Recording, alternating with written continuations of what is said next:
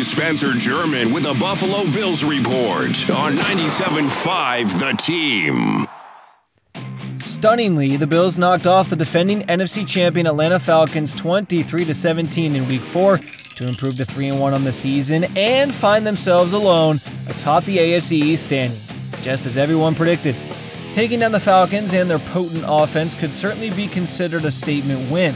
Veteran center Eric Wood said he thinks they were already getting respect from other NFL teams.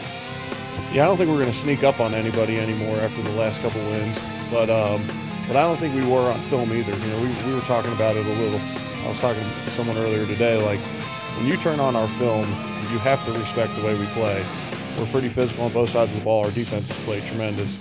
Um, so I think our film probably flashes more than um, the perception in the media. But um, yeah, I'm sure we'll get some attention from this. But you know, we'll still be our small market um, team, and that, that's fine with me.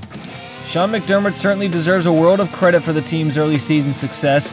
His mission to change the culture in Buffalo was already in full effect.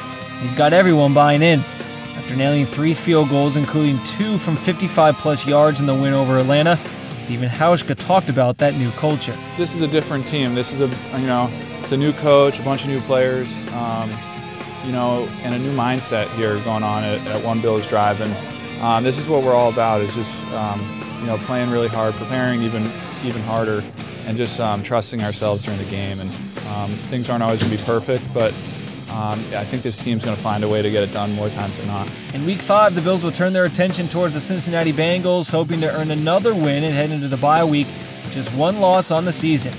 The latest Bills news and updates in our next Bills report, I'm Spencer German.